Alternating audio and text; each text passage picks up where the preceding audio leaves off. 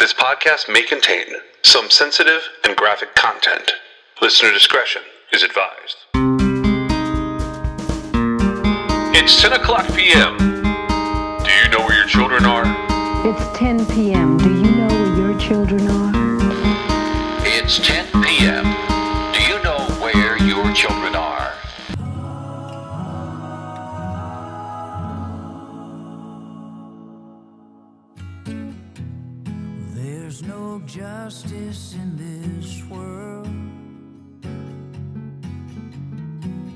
Today in Namus, there are 3,876 children listed as missing, and there are 2,674 children whose bodies are unidentified. There's no point in keeping score. Some got it bad, some got it worse. There's no justice in this world. Do you know where the children are?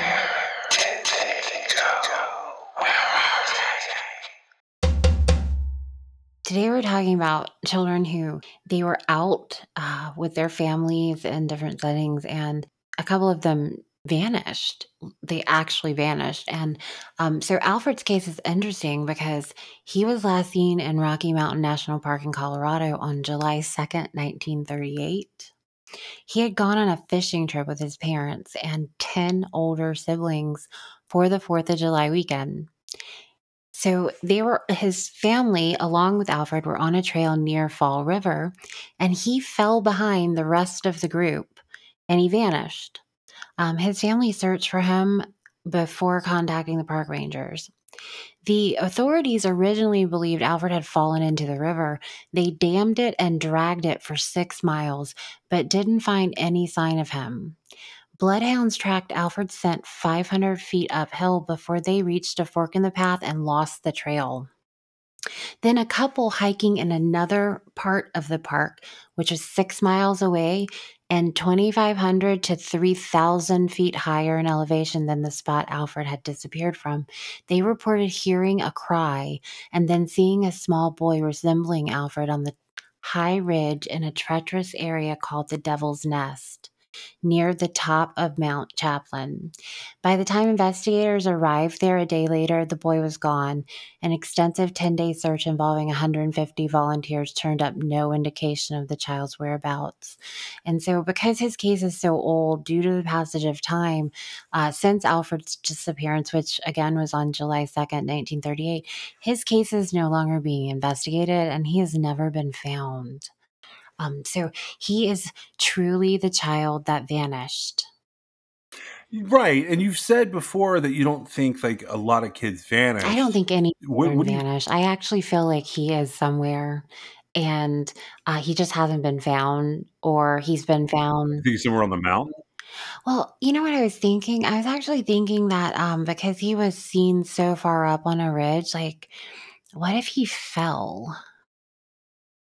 Well, okay, it's interesting that you say that because I found a little clip from 1938 in the Greeley Daily Tribune, and it, it's there's not much to this, but what it's it's you know one of those like police blotter type things, and it just says Denver hiker may have seen missing child, and it's from July 8th, but it says National Park officials were investigating today a Denver man story of seeing a little child resembling a missing four year old high on a mountainside west of here. David Canfield, the park superintendent, said that he would question William Eels, a Denver radio appliance company employee, who told of having seen the child high on the slopes of Mount Chapin, six miles west of the spot where little Alfred disappeared last Sunday. But it says that um, that he was there from Denver and he was en route. What he told the newspaper reporters that he and his wife had seen the child, and that was early the previous Sunday afternoon. Alfred was last seen at eight o'clock Sunday morning. This guy who's hiking says that he and his wife had walked way up Fall River Road until they become tired. So they turned around and looking up at the mountainside and they saw the boy sitting on a rock on the ridge. When they climbed up to a point near the rock, the child had disappeared. The hiker says that he believed that no child could have reached this spot, no adult could have reached this spot without some assistance. So, See, I I kind of disagree with that. I feel like a four-year-old probably could have gotten there himself. because they didn't even realize what they were doing. Right. He's just trying to figure out why he hasn't found his family. Well, the parents had the parents believed that the kid was kidnapped. I think that that's probably true um, yeah, under uh, those the parents pushed the circumstances. theory for a while. The FBI got involved because there was a, a national nexus. Now, this is the early, early version of the FBI. It's interesting to read about them in the old newspapers, but they had um, they had one of their officers at the time. They weren't agents yet. Go out to an abandoned cabin in the park, which was near where Alfred was, and they had him retrieve a bandage that had been found there because they thought the bandage was potentially matching. They thought it might have blood on it, and Artie Brown, who was the chief of the FBI field station at the time, he said that they were going to try and figure out if it was blood because Alfred's mom said that he had a blister that morning and that she had put a bandage on it when they started their hike. And they had purchased some rubber sole shoes for him and it had they- weren't broken in. So the gist of that was when the FBI gets involved, they're trying to look for that. There's even this whole ransom note hoax that happens a little later on with this particular case. Um, a, it- the ransom note was for five hundred dollars. It was sent to the parents about five months after this. It was right before the holidays in, in 1938. You know, you have to remember. First of all, this case is 82 years old, 11 months and 22 days. That's that's one part of this. But to your point, the area that this went that this kid went missing in is the Rocky Mountain National Park located in Grand, Larimer, and Boulder counties in Colorado. What is different about those areas is well, first of all, it's huge. Boulder is, I believe, the the smallest county that we would be talking about. And Boulder has mhm, Boulder has 350,000 people, give or take, by 2020 in 740 square miles, which doesn't sound like much. But Larimer County, also part of the park, has you know 2,634 square miles and about 350,000 people.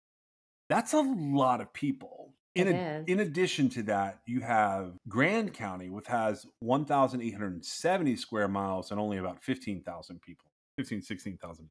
It has a lot of national protected areas in Grand County. When you think about those miles, those counties getting that large, you've got a sheriff station and then whatever police stations are involved in those areas to cover that many square miles. And it, like I don't know if people understand like how big their county is. But like if you go on, you could go usually you could go to just like Wikipedia or somewhere and they will tell you how, you know, what the population size is and like how big your county is. I happen to live in a county that's under 500 square miles and I have gotten a really good feel for what it's like to drive all the way around and you know to know where all the boundaries are.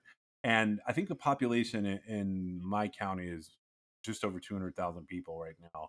It's like it's pretty easy to not get lost where I live, but it still feels pretty remote. If you were to be in this area and you've got, you know, almost 2,000 square miles and only 15,000 people today, there was nobody there back then, not really. And they would have appropriate police sources to that, which means they don't have much they can do. They pulled in the civilian court to look at this case, um, to look for this kid.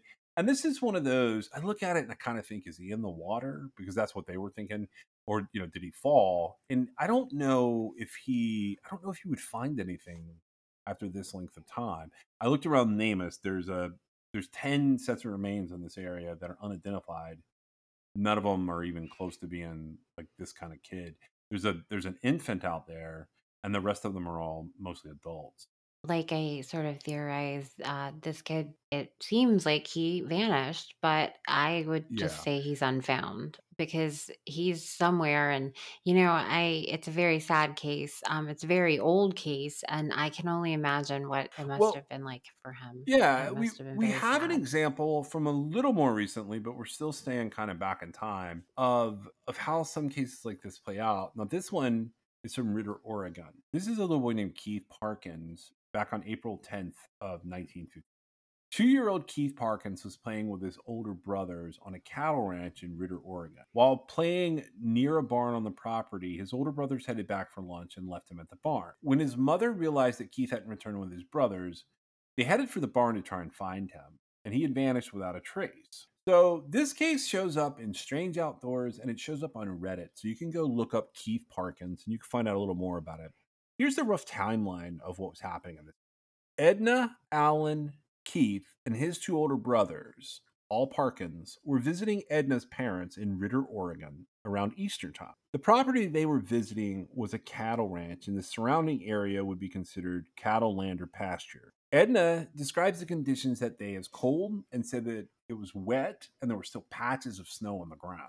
Keith and his older brothers had gone to the barn to see a new calf, and when Edna called the boys back to the house for lunch, the two older brothers came back and Keith was not with them. When his brothers asked, were asked what happened, they basically pointed mom back to the barn. So Edna and the brothers, they headed down to the barn to look for Keith, and when they got to the barn, Keith was gone, and there was no real evidence for where he might have went to. A little kid though, really little kid. Two year old, yeah. So in the afternoon that day on April 10th, that when they realized he was gone, a search started within hours. It wasn't organized like modern search and rescue teams are, but the people searching knew the area and they knew what they were doing. So this was a line of people, like they're spread out, like kind of arm to arm within speaking distance, and they start looking for this kid. At the peak of the search, it was estimated that there were over 200 people that were out searching in the field for Keith. Search continues into the night and into the next morning. That evening, at some point in the search, around three miles from where Keith was last seen, searchers found footprints that walked through the middle of a herd of cattle. Outside of these tracks, they couldn't see anything else related to Keith's disappearance. But at 7 a.m. on April the 11th, a searcher found Keith alive in Skull Canyon, 12 miles from where he was last seen, face down in the snow with his hat and his coat beside him.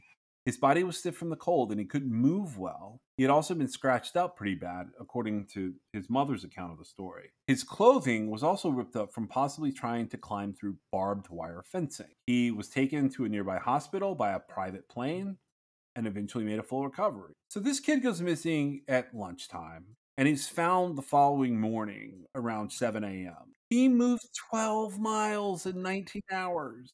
That doesn't surprise me in the least because I don't know if you've never, you know, taken care of small children, like they can go, man. They have more energy than anybody on earth. I don't know what was, I feel like he probably, um, so they were visiting grandparents. And so he probably just got lost. He was only two. So, you know, if he was unfamiliar with his surroundings, it was, I don't know what the distance was between the barn and the house or what have you, but it wouldn't have taken him very long at all to get going in the wrong direction and they don't think to themselves well, let me turn Right. around now right they just keep going and it's kind of pitiful actually because um you know if they if they were just a smidge older they in this type of situation they might be able to orient themselves and get back they if they start panicking they go faster like they you know they could take a little nap and get back up and keep going and you know you could only hope that they'd be going in circles as opposed to like leading straight away because that's what he clearly did i mean he went straight away um, and this is exactly what I feel like the end of all the kids that have vanished. This is exactly what I think that their story would be like if they had been found. Just like a, a phenomenal amount of uh, space away. So a distance that it's just unfathomable that they got that far, you know, and exhausted and, you know, torn up from their travels. Lot of time, and this isn't to say anything bad about the search efforts. I feel like the search efforts are genuine, but I feel like they severely underestimate what's happening. Like in this case, you know, he did go 12 miles away. Yeah, he definitely made it eh, like depending on on how how you look at it, it's between 10 and 12 miles between where he was found and the barn and the house that that he would have originated at. And there is some space between the barn and the house. It's not uh it's not like a backyard barn. It's a full on cattle barn. Um, if you if you look at that area the way it's described, sort of uh, geolocation wise, it, it, there's some distance there. It's a it's a huge cattle farm in there in Ritter. Uh, I don't like I don't think it exists in its original form, but you can you can look at a couple of these uh, accounts of it and they will tell you like this is where the barn was this is where the house was and people have estimated that he had to have traveled between i think the minimum was eight miles and the maximum was 12 miles what was interesting was with his clothing being ripped and his, his face being scratched they assumed that he got caught in a fence somewhere that's what law enforcement suspected but when they interviewed him he according to a couple of these sources he mentioned that a cat scratched and people were wondering if he got into it with a uh, like a bobcat or a cougar who like snatched them up and ran off with them but wasn't able to hold on to them. and you know that's interesting to me because i've been I, i've been working on a case with a big cat recently the Yeah. what i've been doing with the uh, I, i've become obsessed with them. i know you get into bears i get into these weird ass cats not just like the the natural kind where you've got a bobcat or a cougar or a panther or whatever but also like where people have brought them in from other places and they're not supposed to be here particularly like ocelots and bengal cats and, and like smaller cats i wondered about that because that would account for some of the travel either running away from a thing which he's not going to outrun like any of the big cats but he could outrun something smaller from the perspective of it wouldn't know what to do with him when it caught him Do you think that um, the scratches from a cat attack could have been um, mistaken for uh, fence, barbed wire fence scratches? Yeah, they could see. So I think people get this image of cats being large, but I was really shocked. Like the uh, so I I saw some video footage. I saw several pieces of video footage this year where it was like one of the clips I saw was like a dude in his driveway, and this he literally walks up on like he and his wife are leaving the house and he walks up on a bobcat attacking his wife and he has no idea what the fuck is going on and he just grabs the bobcat and he's like holding it up in the air and he's like no and he like throws it away um yeah It's and really small. and the other footage I saw was more at night, but it was even smaller than that footage. And so if I had to like hold my hands up to show people what I'm talking about, these these animals are quick, but in in the instance where they're in the driveway during the day, this is like the size of an extra large house cat. Right, like you would actually have to do a double take, or it would have to attack for you to realize it's Right, you have to see its claws and its teeth. So those cats, Right. um, and and that's different than like the people that have like a mountain lion chasing them through a park because I've seen those videos too. That's not what I'm talking about. These are these are little like lynx sized cats where until you see the flash of their fangs, you don't actually realize what you're dealing with.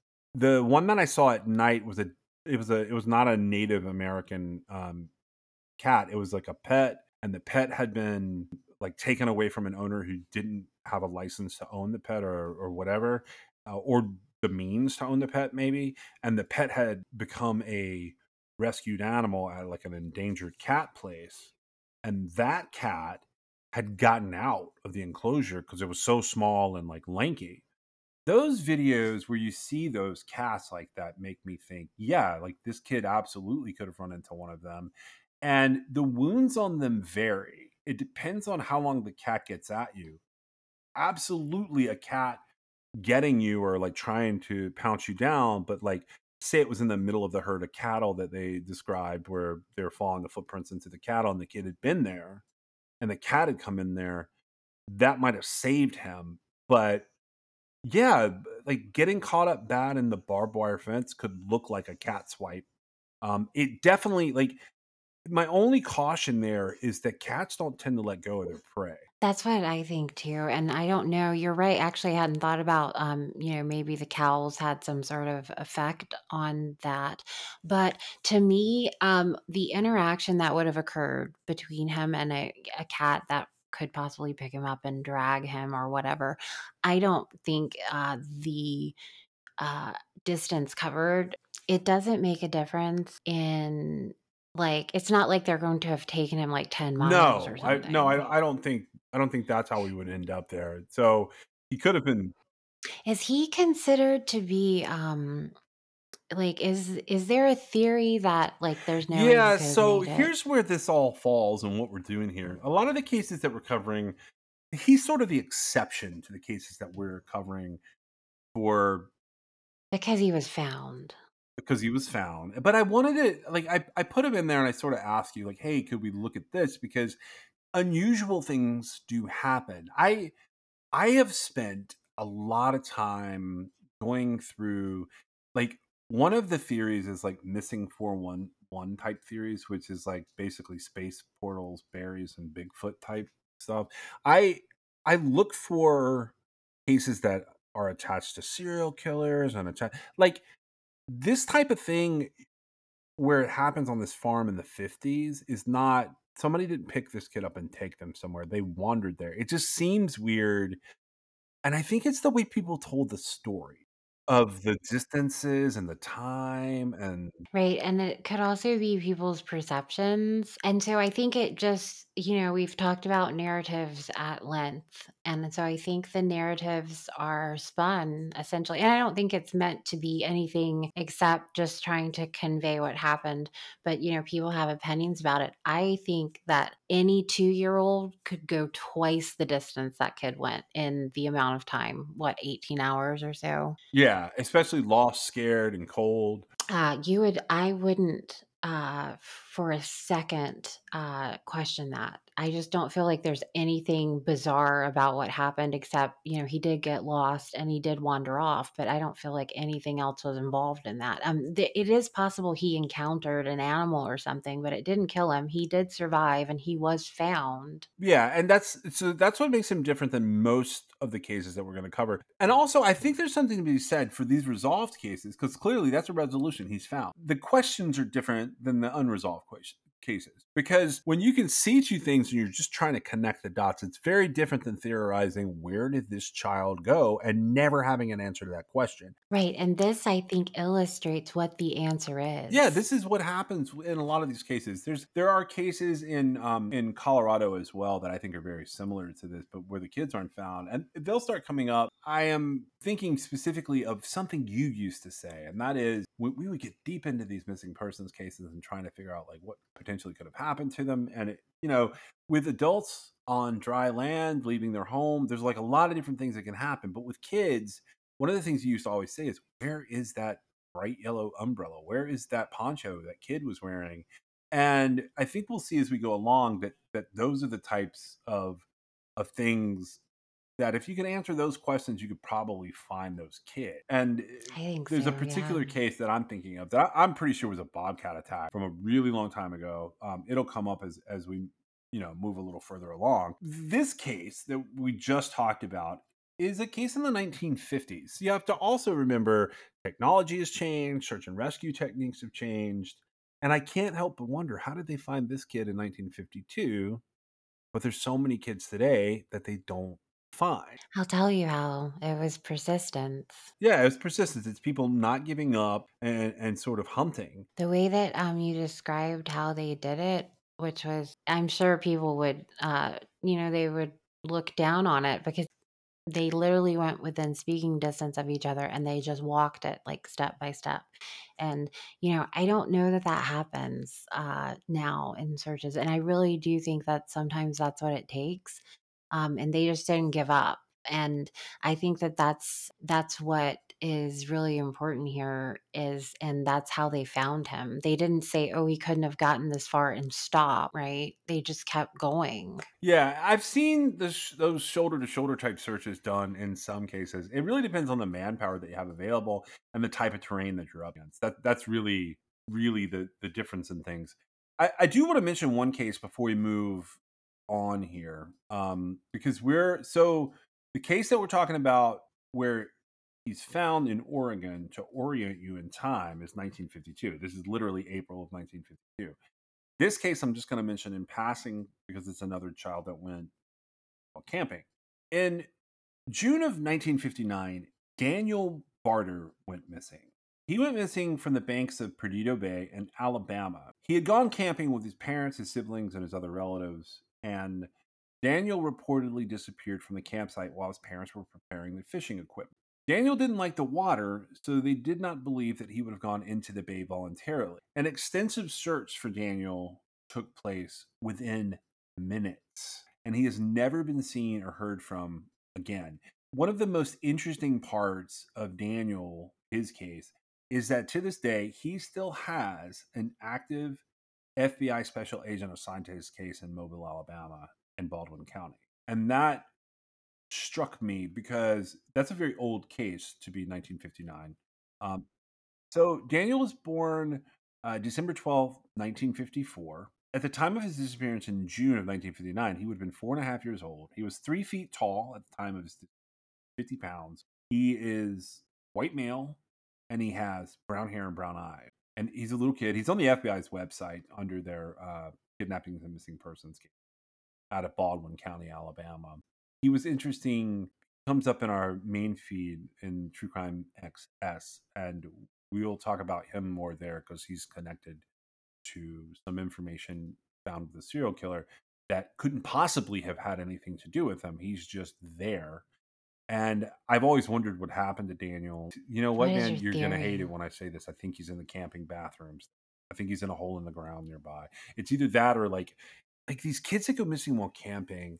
I picture them like curling up uh, on a on a rock ledge or in a hollow of a tree or just right outside of the campsite somewhere. His case is more difficult than most of them because people were searching for him from the, the local parks in that area within minutes. Like it's like a huge search. And he was with he was out of calling range in minutes. That's that makes me think he was kidnapped.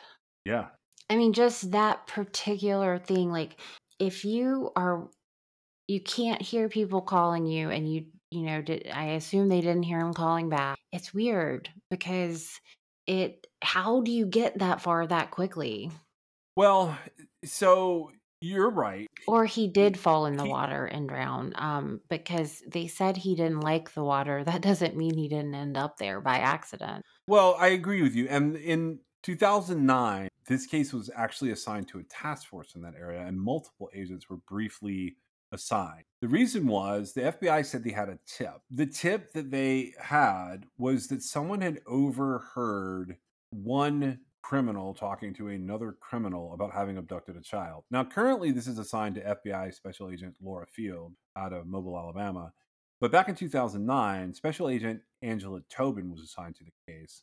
And FBI spokeswoman Joyce Riggs started responding to media inquiries and sending out press releases um, about this case. And you can actually read some of those. So, Paul and Maxine Barter were Daniel's parents. Danny was the third youngest, and he was like described as a sweet child. They did a lot of that stuff where they like talk very positively about him. One of his brothers, Mike, has gone on a record as saying that that they all just feel like he's alive.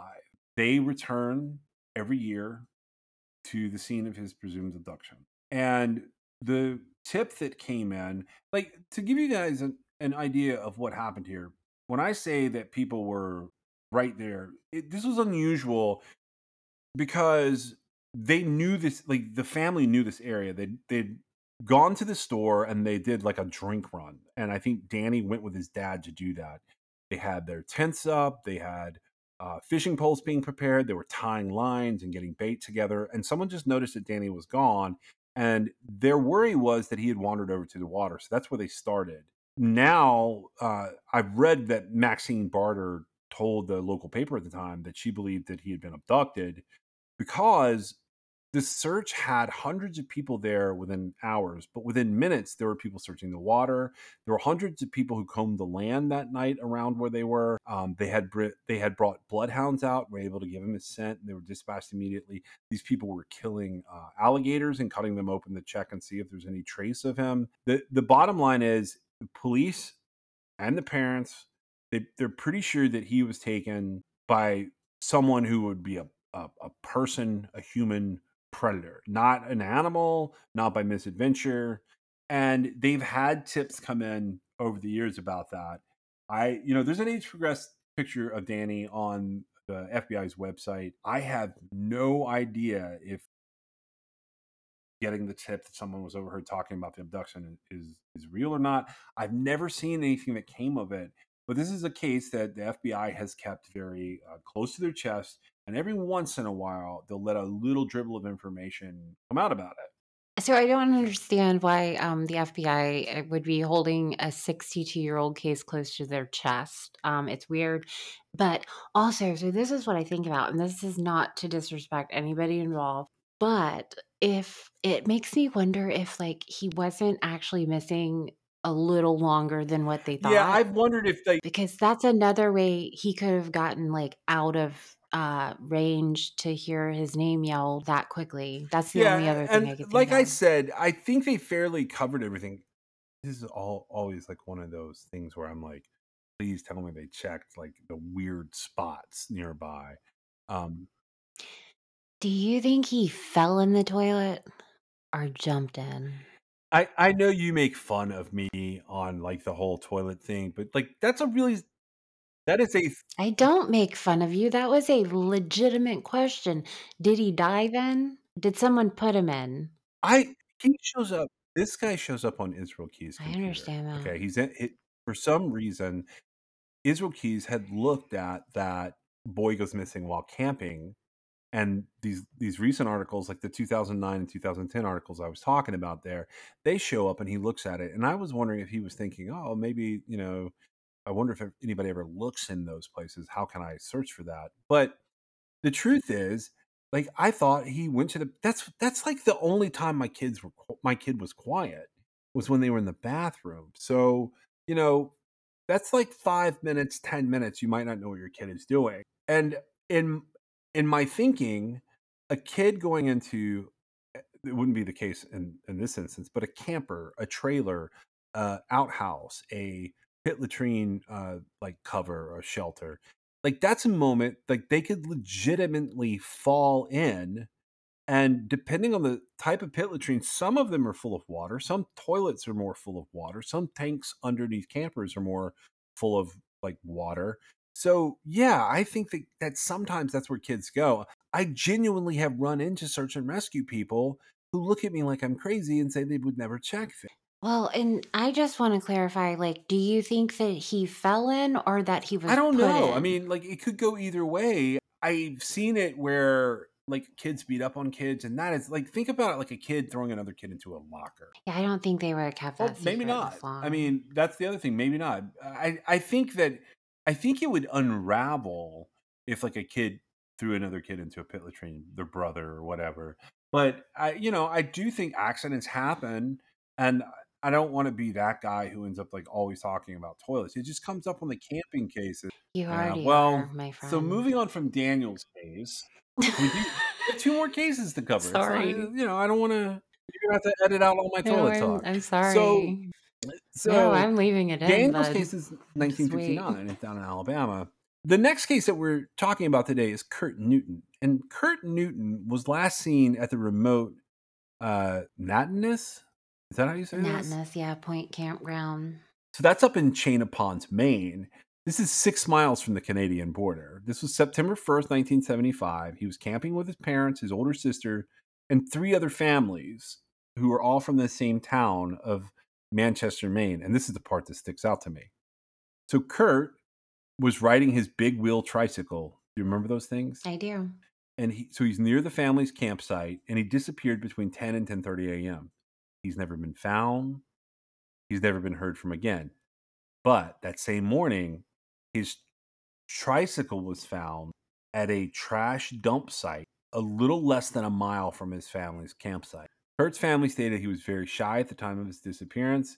He didn't like being separated from his mother, not even for a few minutes.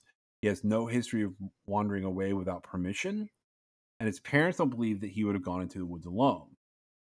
Okay, so just from that description of what I just said, how old do you think Kurt is? Uh, three. He's four. He's four years old. Okay, four. Okay. So uh, he was three feet eight inches tall, 45 pounds. He was four years old. He was last seen with a navy blue jacket with baseballs on it, a navy blue sweatshirt, a red jersey, red and black speckled corduroy pants, mismatched white socks, and dark brown high top tennis shoes. He's a Caucasian male. Has blonde hair and blue eyes. How tall was he? Three feet eight. He's little. Three inches, huh?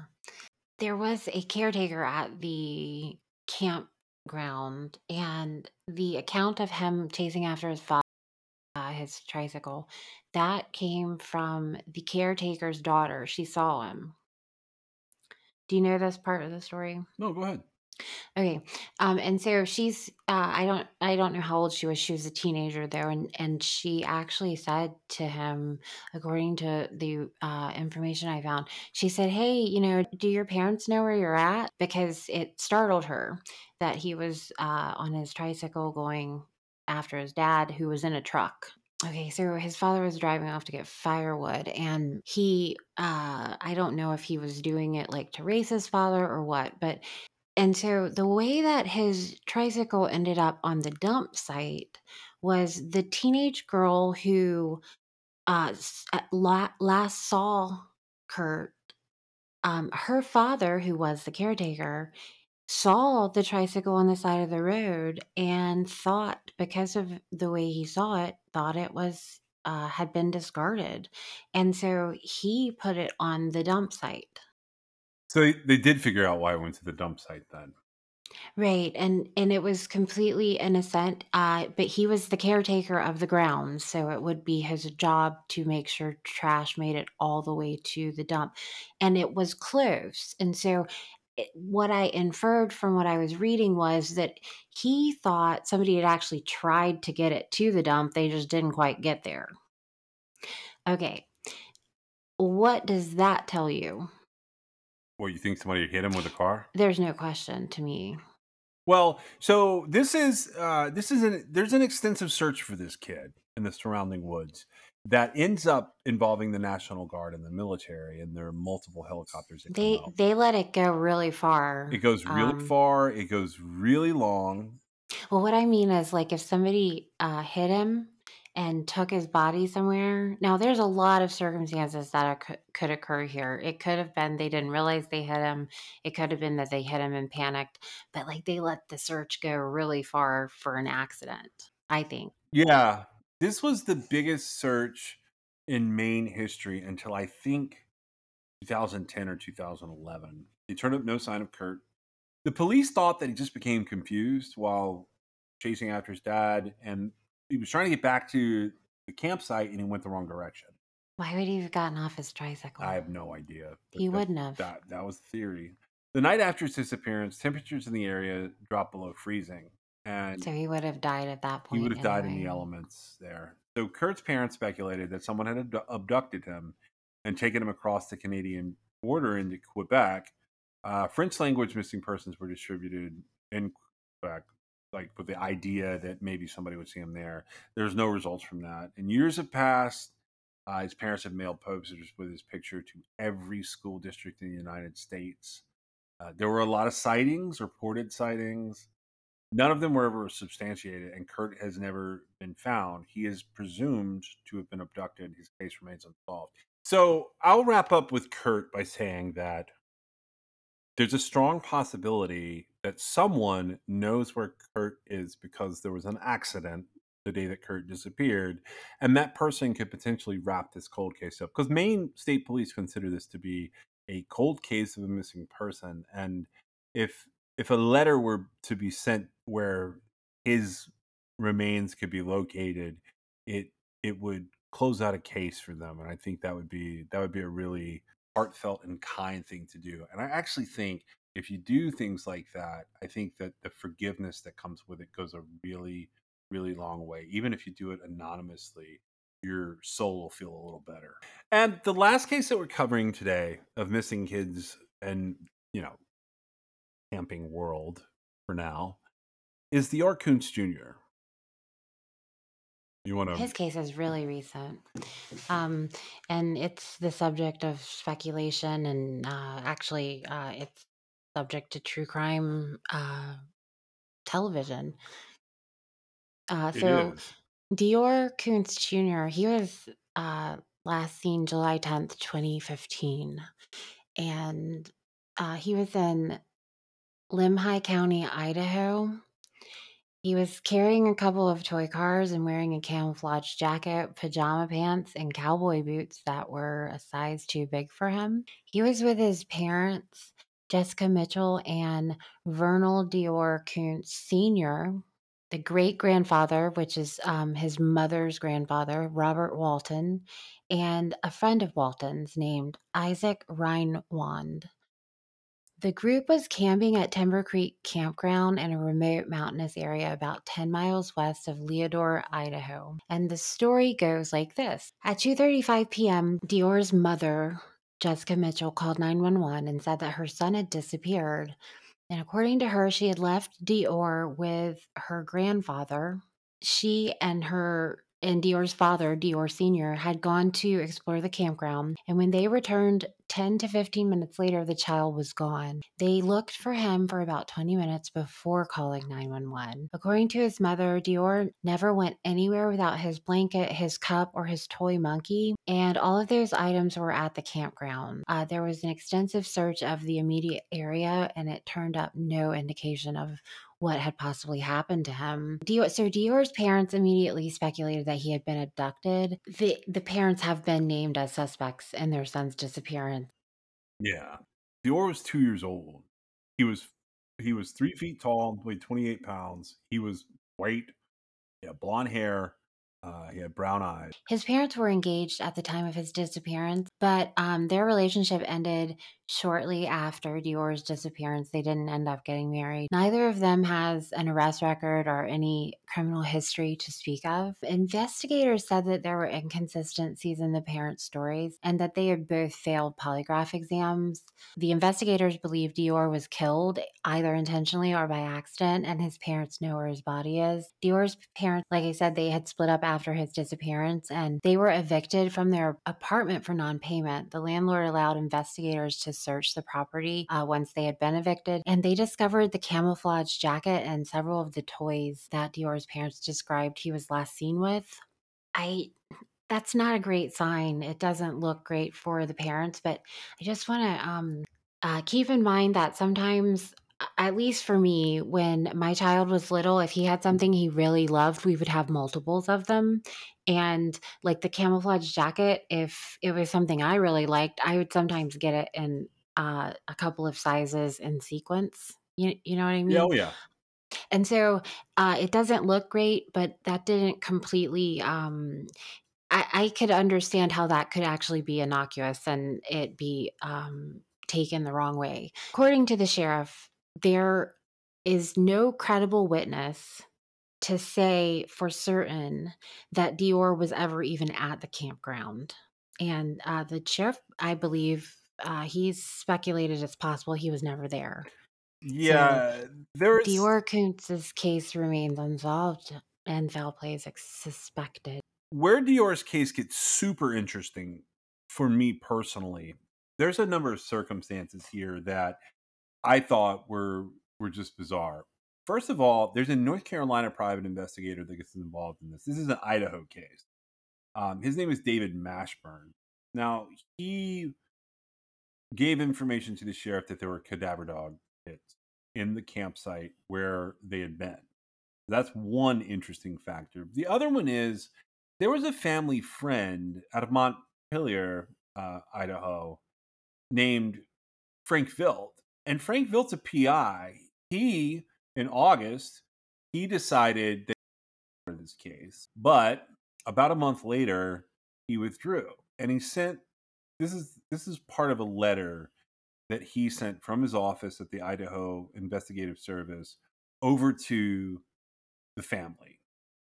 Um, so the family is DeOrr Kunz, that's dad. His first name is Vernal, um, and Jessica Mitchell. And the letter says, "Dear DeOrr and Jessica, as I previously informed you today via text to your cellular phone at 8:31 a.m., I'm withdrawing from the investigation because of circumstances beyond my control, including but not limited to a breach of trust on your part concerning your refusal to allow me to make this case national.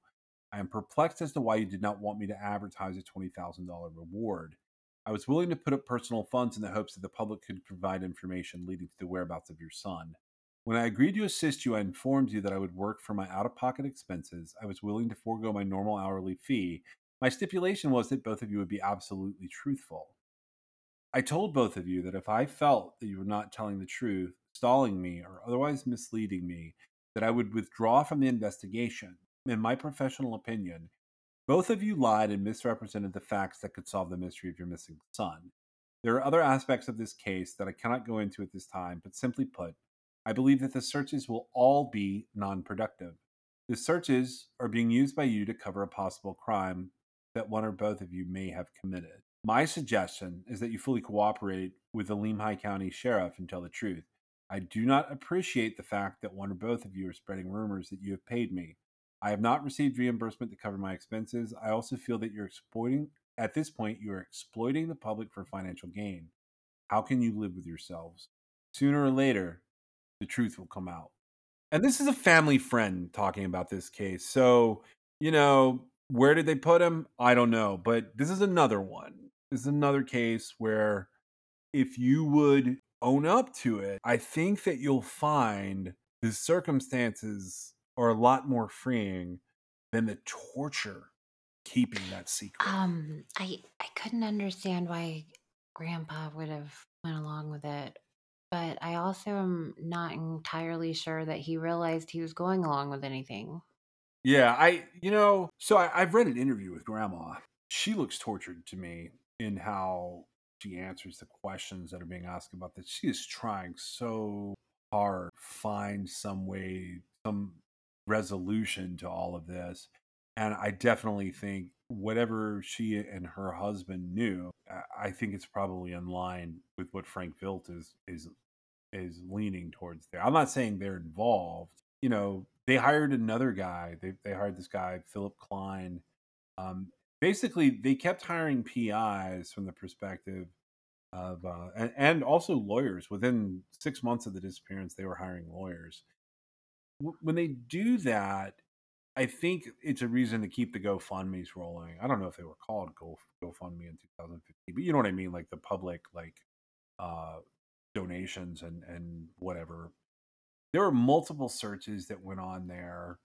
Um and I think Frank Vilt knew. I think he knew right away that it there was something seriously wrong.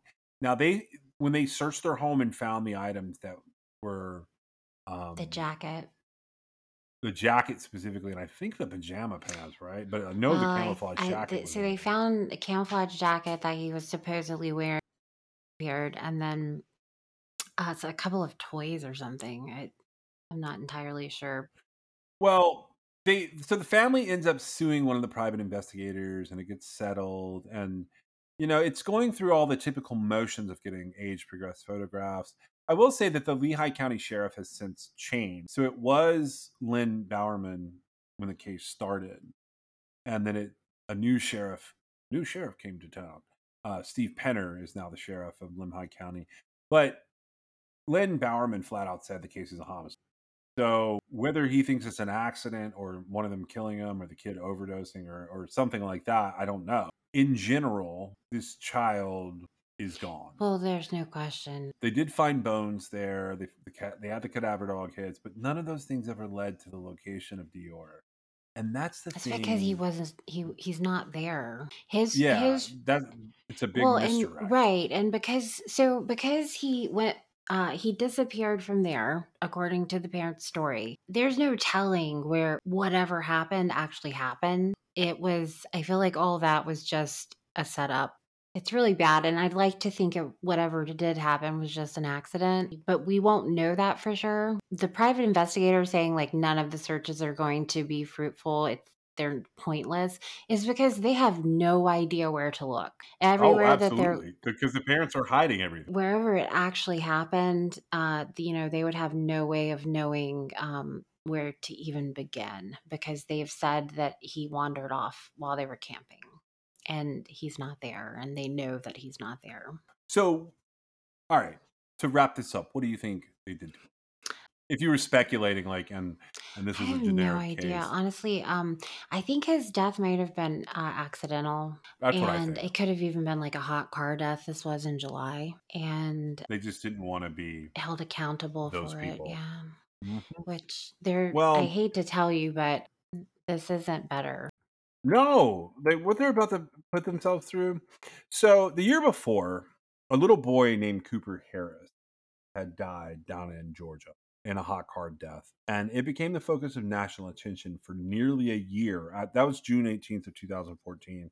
It lasted for a year. I would totally believe that this is a similar situation where, like Justin Ross Harris, essentially got life plus 32 years for the hot car. That's relevant here is that Cooper Harris was plastered all over the national news for a solid year before DeOrr went missing, and then they do it too. Even if it's an accident, they're never going to tell anybody.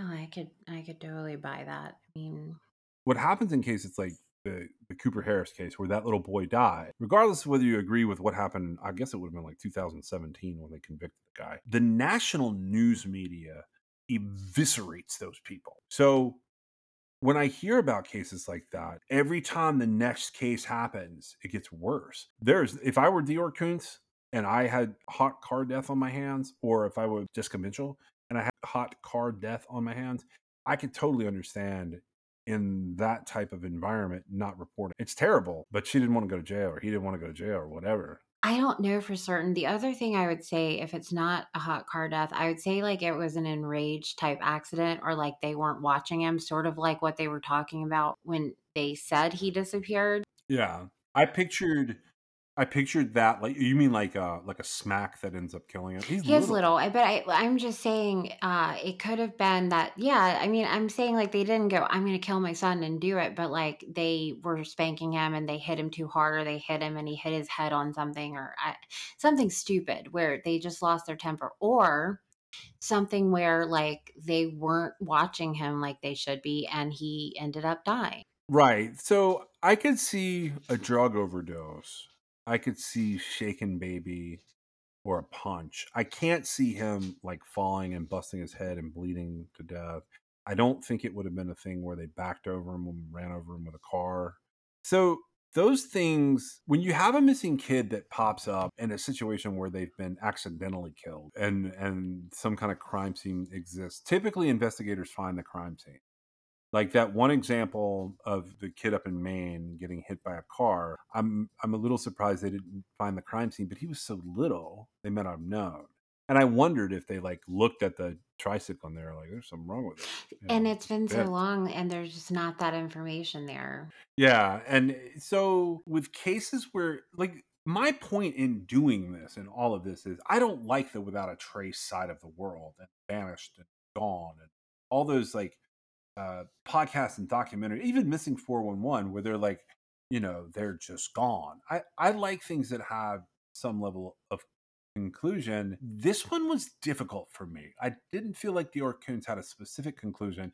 I just felt like between what all the PIs are saying, because there's like three or four PIs that come through here, I don't think he died at the campsite unless they ran over him at the campsite. I thought about that because like he's small enough he could get under a tire and not really do much damage to your bumper. I don't know where they But- um where they would have put him though.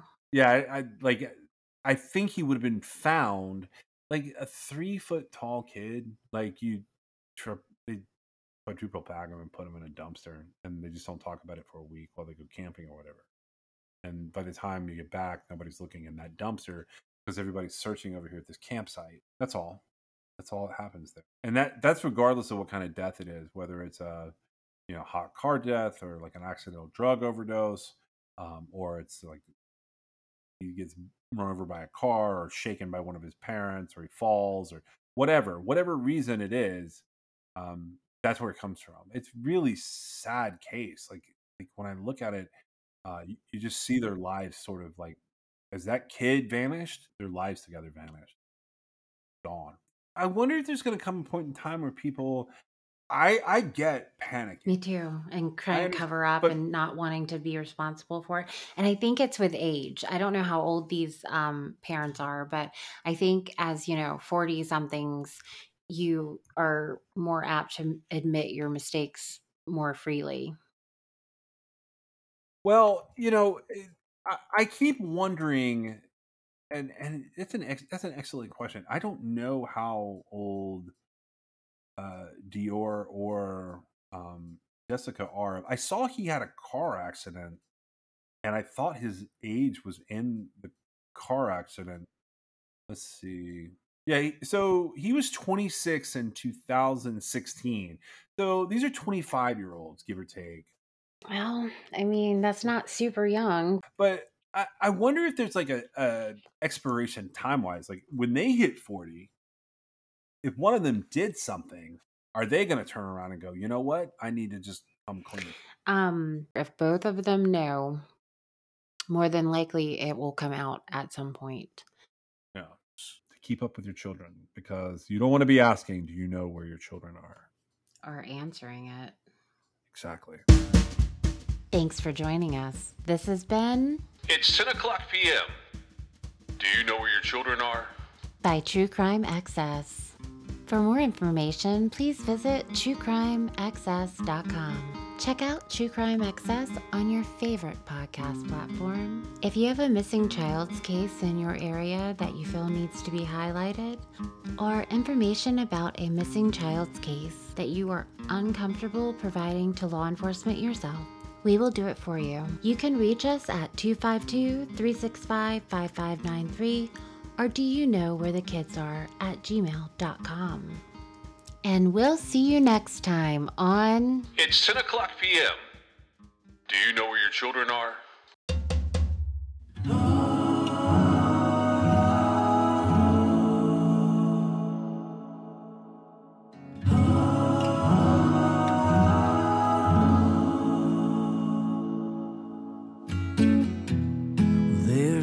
Justice in this world.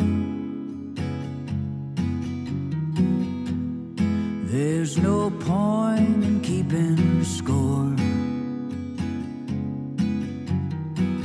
Some got it bad, some got it worse. There's no justice in this world. Sometimes your best just ain't enough. Some other guys have all the luck. So I guess I'm waiting for the last to be first. There's no justice in this world.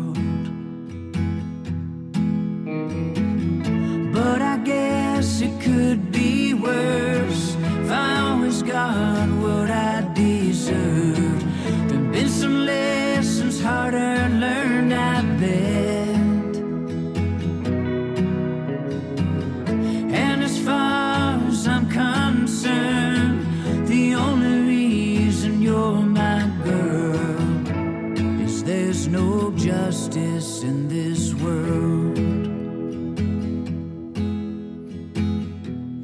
and I will try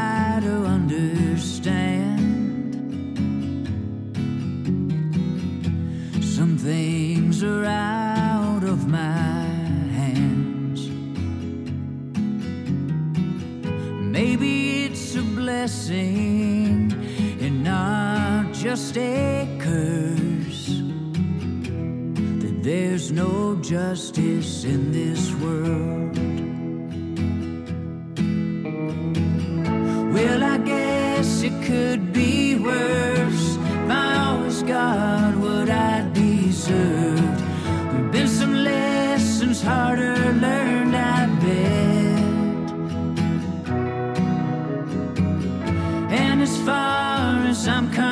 turn. The only reason you're my girl is there's no justice in this world.